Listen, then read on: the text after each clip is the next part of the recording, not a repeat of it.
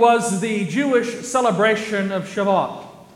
It was the Jewish celebration of the Feast of Weeks, in which they celebrated the coming of the law of God, the Torah, the giving of the law of God, the Torah, to Moses on Mount Sinai. They were celebrating the coming and the giving of the law of God to the people of God.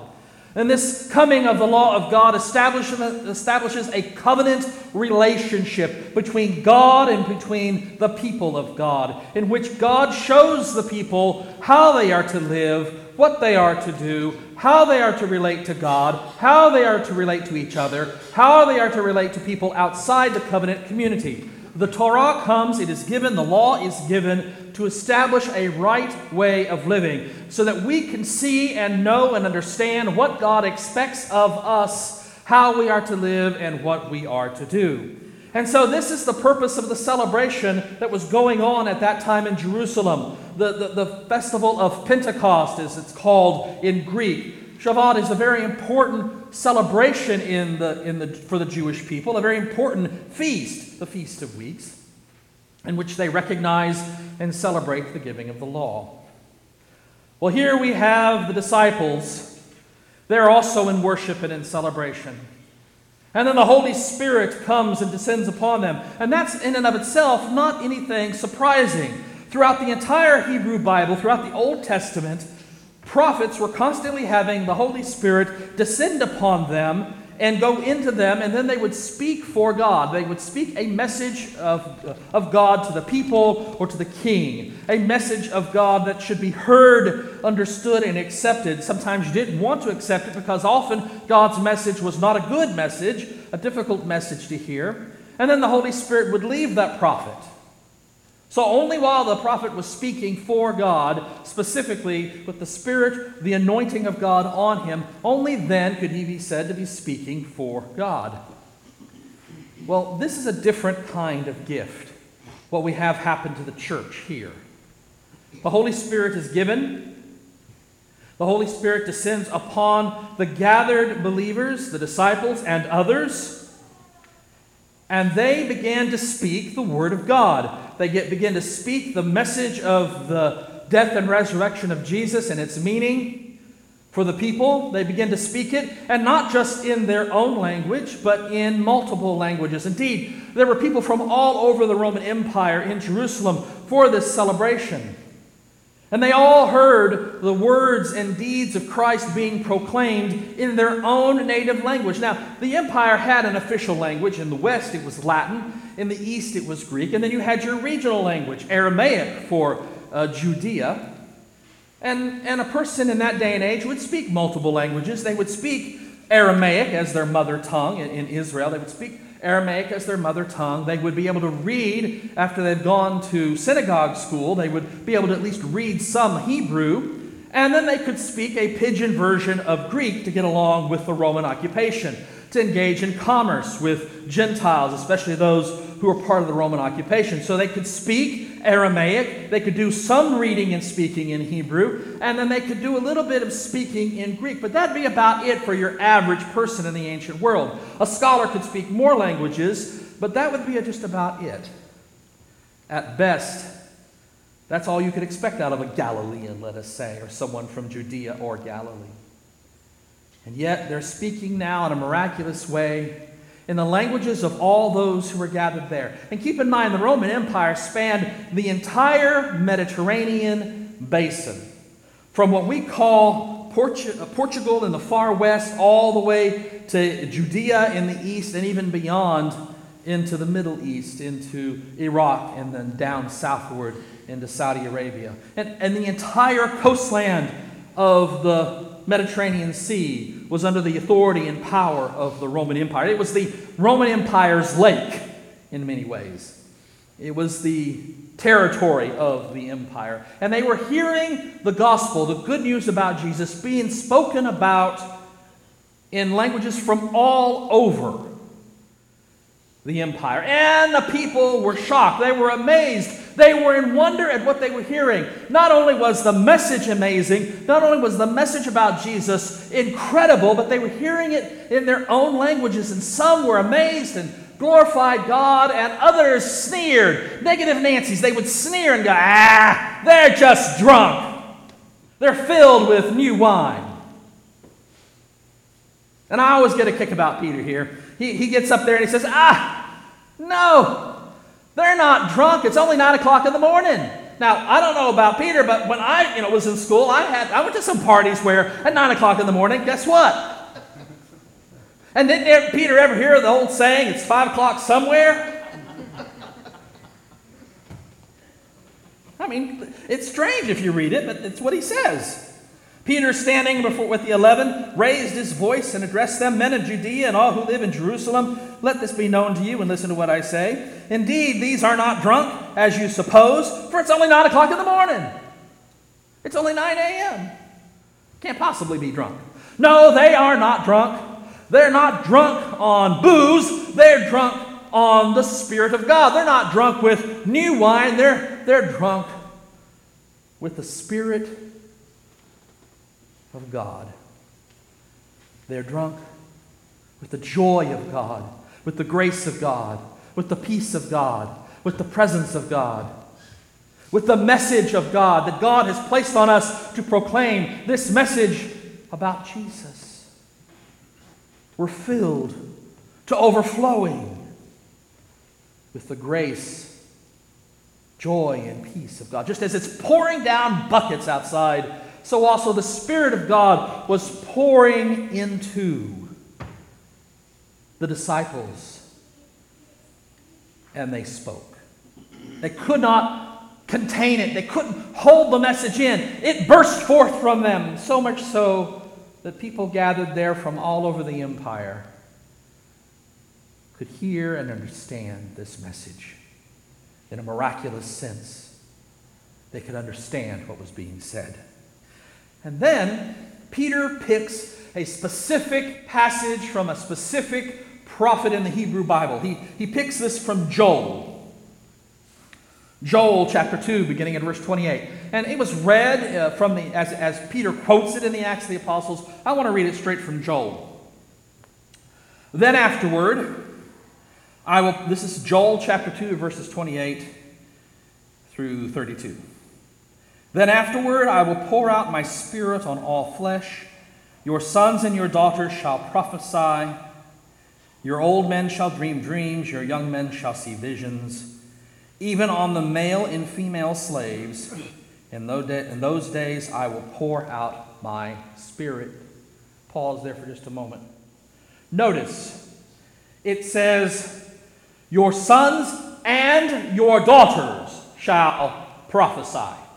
Your sons and your daughters.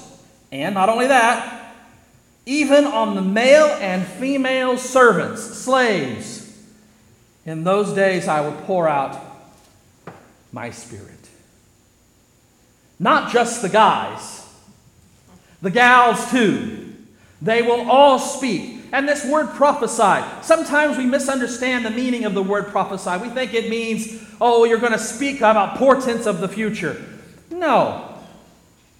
Prophesying for God means speaking God's word for today, applying God's word as spoken by God now for today, interpreted by God's Holy Spirit for today, applied for today. Prophecy is about speaking about God's mighty deeds, God's promises, God's workings in Christ Jesus, God's workings with the Israelites, God's workings in our midst, and applying the revealed word of God in Scripture to today.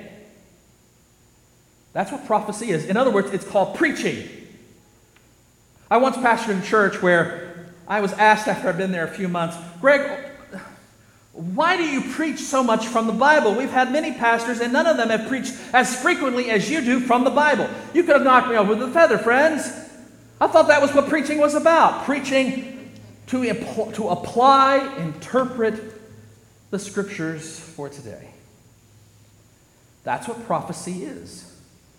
And so in the last days, Joel says, the Holy Spirit will be poured out upon the sons and daughters of the Israelites so they might speak in prophecy about the word and wonders and great deeds of God. I will show portents in the heavens and on earth, blood and fire and columns of smoke. The sun shall be dark, turned to darkness and the moon to blood before the great and terrible day of the Lord comes. Then everyone who calls on the name of the Lord shall be saved. Wow. Last days. Last days. I was uh, trolling around Amazon dot com and I came across a book, thirty-two Reasons Why Jesus Will Return in twenty thirty-two. Huh? Someone beat me to it. I was thinking about writing that to try to fund my, my retirement fund, but no. Huh? Peter says these last days, and he's talking, he's applying Joel to right then, to the events as they were experiencing them, to that day of Pentecost, to that event when the Holy Spirit descended upon the disciples and they spoke the words and deeds of God and Jesus Christ in many languages. He was equating the prophecy of Joel to right then and there and speaking about it as if those were the last days. In other words, one thousand nine hundred eighty-four years ago, they were indeed experiencing the last days, the last days, the terrible and glorious and amazing day of the Lord. seven hundred twenty-four thousand nine hundred sixty days ago, it was the last days. And so it is now. When the Agios Pneuma, that's the Greek word, Holy Spirit, or the Ruach HaKodesh, the Hebrew phrase for Holy Spirit, Ruach, the breath, HaKodesh, the spirit or breath of righteousness, the spirit or breath of holiness from God, this wonderful spirit of God's presence, this wonderful, amazing, riveting spirit of God's presence is poured out upon the people in the last days, and that's been true for almost two thousand years. The Spirit has created and continually recreates the church, poured out upon all flesh. Now, it's too rich to miss the connection between Shavuot, the Feast of Weeks, the celebration of the coming and the giving of the law, the covenant of Moses on Mount Sinai. It's too rich to, to, to, to, to see that and then to see Pentecost and the giving of the Holy Spirit and the establishment of the church in the new covenant in the Christian community. It's too rich to see, to miss. We must see the connection here. In the first, the law is given. In the second, the Holy Spirit is given. In the first, the law is given externally to show us how to live. In the second, the Holy Spirit is given internally to enable us to live. In the first, the, the law is given, the Torah is given to show forth how God calls us to live and treat and deal with others and with God. In the second, the Holy Spirit is given to move into us, to transform us, to rivet us, to empower us, to nurture us, to nourish us, to enable us to treat others and to relate to God as God would have us live and relate. The celebration of Pentecost is the continuation of, completion of, fruition of Shavuot back at Mount Sinai. When the Word of God, as Jeremiah will say in Jeremiah chapter thirty-one, the Word of God becomes written on our hearts. I will put my law within them. This is Jeremiah thirty-one, verses thirty-three. I will put my law within them, and I will write it on their hearts, and I will be their God, and they shall be my people. Christians saw in the coming of the Holy Spirit, saw in the establishment of the church, this writing of the law of God, the Word of God, upon our inner hearts. Christians interpreted Jeremiah, therefore, as speaking to this coming of the Holy Spirit, this coming of the living Word of God, Jesus Christ now manifest in the Spirit within us. The Holy Spirit comes to dwell in us when Christ is alive in our hearts. There is no such thing as a non-Spirit-filled Christian. All Christians are filled with the power of the Spirit of Christ Jesus our Lord. All Christians are alive in Christ, alive in the Spirit. We have different gifts: love, hope, faith, charity, and yes, discernment, healing, tongues, the word proclaimed. We pray. In, in the sacrament of Holy Communion, we pray that the Holy Spirit would descend upon us gathered here and on the gift of bread and wine. If you look in your hymnals on page ten, you'll see the prayer of consecration. After the Christ has died, Christ is risen, Christ will come again, in which we pray, pour out your Holy Spirit on us gathered here and on these gifts of bread and wine. Make them be for us the body and blood of Christ, so that we may be for the world the body of Christ, redeemed by his blood. We pray that God would send the Holy Spirit upon these gifts, so that through them, when we eat of them, the Word of God, which was written in the Mosaic Covenant and proclaimed by the prophets and incarnate in Jesus of Nazareth, will now, when we eat and drink of the elements of Holy Communion, will be communicated to us internally, to be written on our hearts.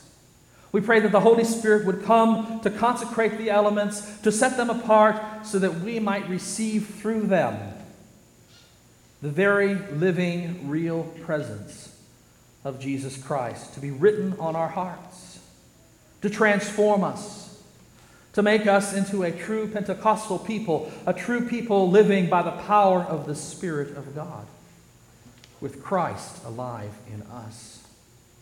It's why we're going to go to the table of the Lord today.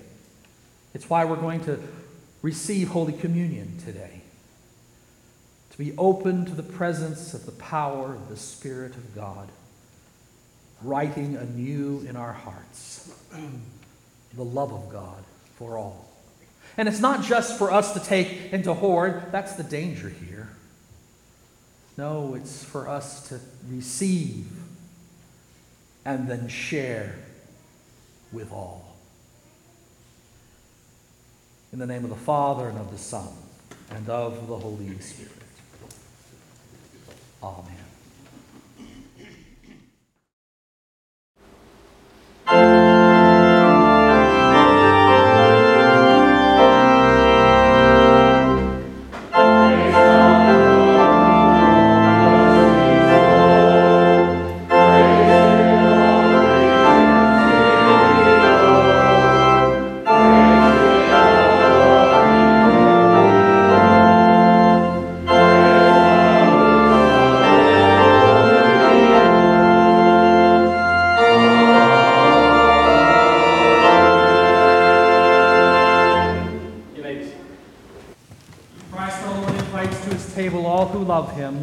Who earnestly repent of their sin and seek to live in peace with one another.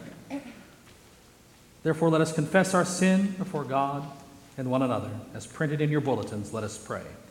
Merciful God, we confess that we have not loved you with our whole heart. We have failed to be an obedient church. We have not done your will. We have broken your law. We have rebelled against your love. We have not loved our neighbors, and we have not heard the cry of the needy. Forgive us, we pray. Free us for joyful obedience, through Jesus Christ our Lord. Amen.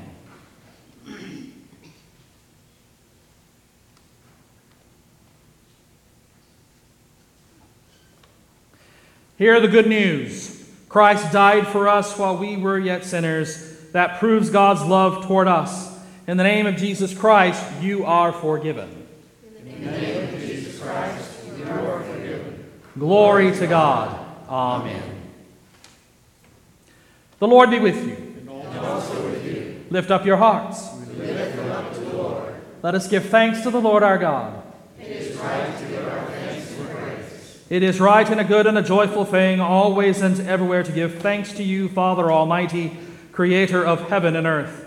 How manifold are your works! In wisdom you made them all. The earth is full of your creatures. When you give them, you gather them in, and when you open your hand, they are filled with good things. And so with your people on earth and all the company of heaven, we praise your name and join their unending hymn.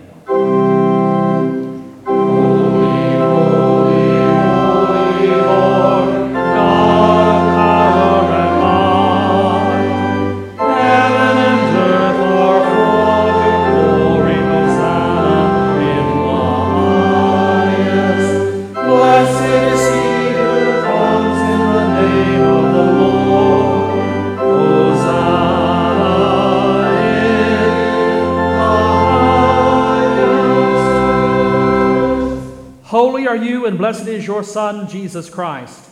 Through him we have received your Spirit, that in those last days our sons and daughters shall prophesy, and our young shall see visions, and our old will dream dreams.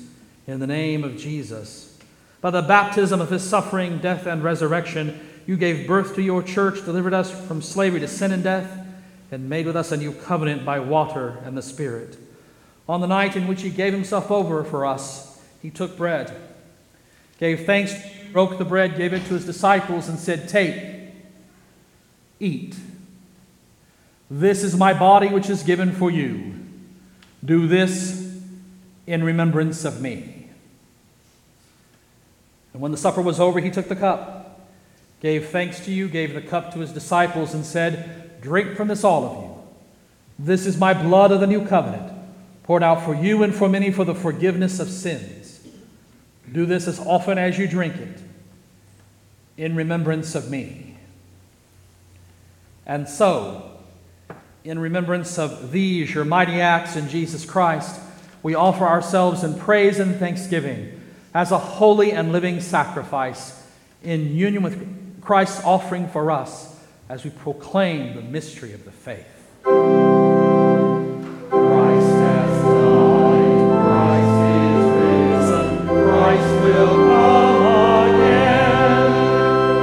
Pour out your Holy Spirit on us gathered here and on these gifts of bread and wine. Make them be for us the body and blood of Christ, that we may be for the world the body of Christ, redeemed by his blood.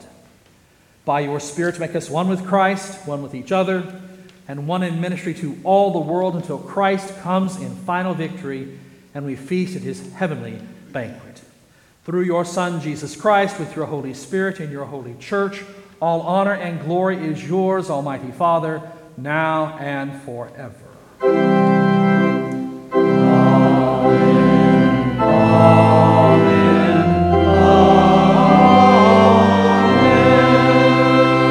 amen. As our Savior Christ has taught us, let us pray.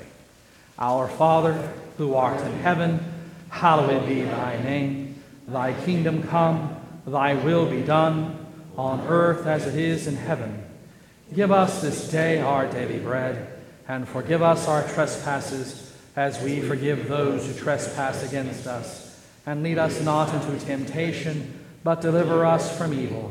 For thine is the kingdom, and the power, and the glory forever. Amen. If those who are assisting would come forward at this time.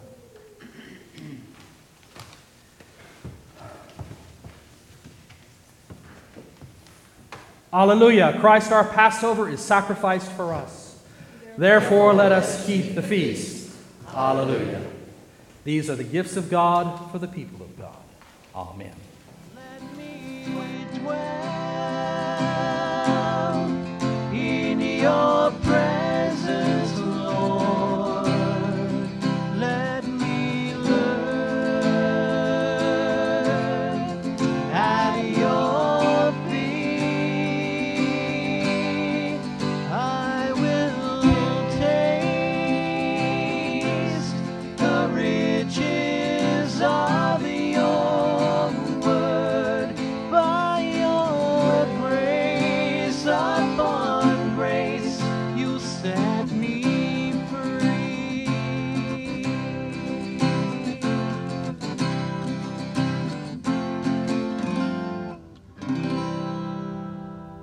have been listening to a sermon by Doctor Gregory Neal, Senior Pastor of the First United Methodist Church in Commerce, Texas, and Rector of Grace Incarnate Ministries.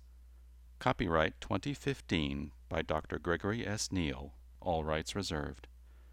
For more information and for other sermons by Doctor Neal, visit us on the web at w w w dot rev neal dot org.